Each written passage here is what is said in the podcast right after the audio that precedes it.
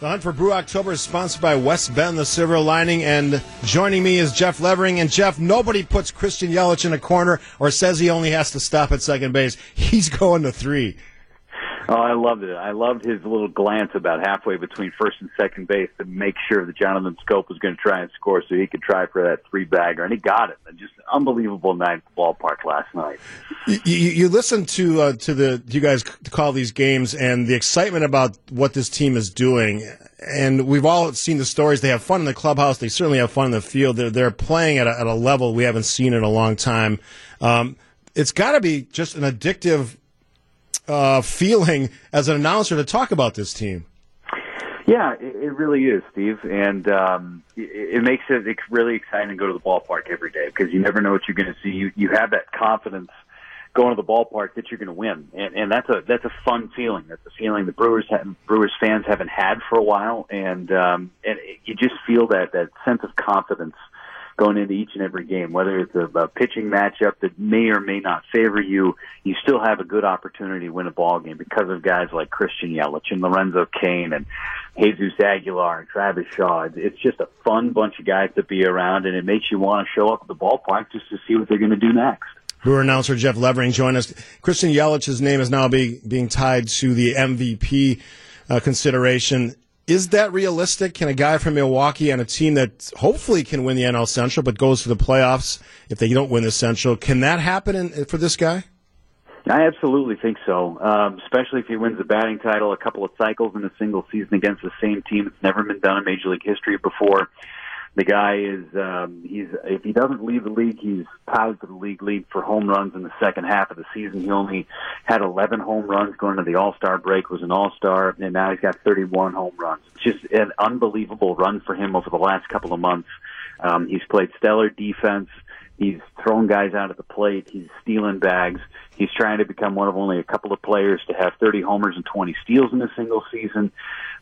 He's got all the accolades, and all he needs to do is have the club get into a playoff position, which they're in already, and they win the division. I think he's a cinch to win the MVP. Even if they win the wild card, I think he's still going to finish in the top three at the worst. The team sits with a magic number of 9 to get into the playoffs. They're chasing the Cubs, who are 2.5 games up. The work that Craig Counsell has done with his pitching staff, the use of his pitching, and decisions he's making when to utilize pitchers like Hader and some of the other great staff that they have. Have you ever seen anything like this in advance of a playoff run to manage your staff that effectively? Yeah, it seems to happen every single September, and baseball is so odd where in September, when the games matter the most, you're able to play with 15 extra players if you really want to. So we've seen the Brewer starters, none of them have gone into the 7th inning, only a couple of them have gone into the 6th of the last month. And because you have so many available arms in that bullpen, it's basically counting down outs. Okay, so my starters are going to get me 15 outs, How am I going to get the next 12? For the Brewers yesterday, it was okay. You took a Josh Hader's getting loose. He's hot at that moment in a 1-0 ball game. He pitches a dominating 6th inning. The Brewers add 3 more runs. You bring in Brandon Woodruff. He gets the final 9 outs for you. You don't have to go anywhere else. He picks up the save. Now your entire bullpen is fresh for today's ball game. You got today, you've got tomorrow, then an off day before you go to Pittsburgh. It's just smart managing and using what Major League Baseball is giving you in this month of September, and until it changes, a lot of teams are going to continue to do the same thing. We got about a minute left with Jeff Levering, voice of the Brewers, and we're in the Hunt for Brew October, of course. 9 is the magic number. You mentioned Josh Hader. The stuff that he's doing is almost legendary, the effectiveness, the ability to strike out the opponent. That's also a story worth watching as we go forward.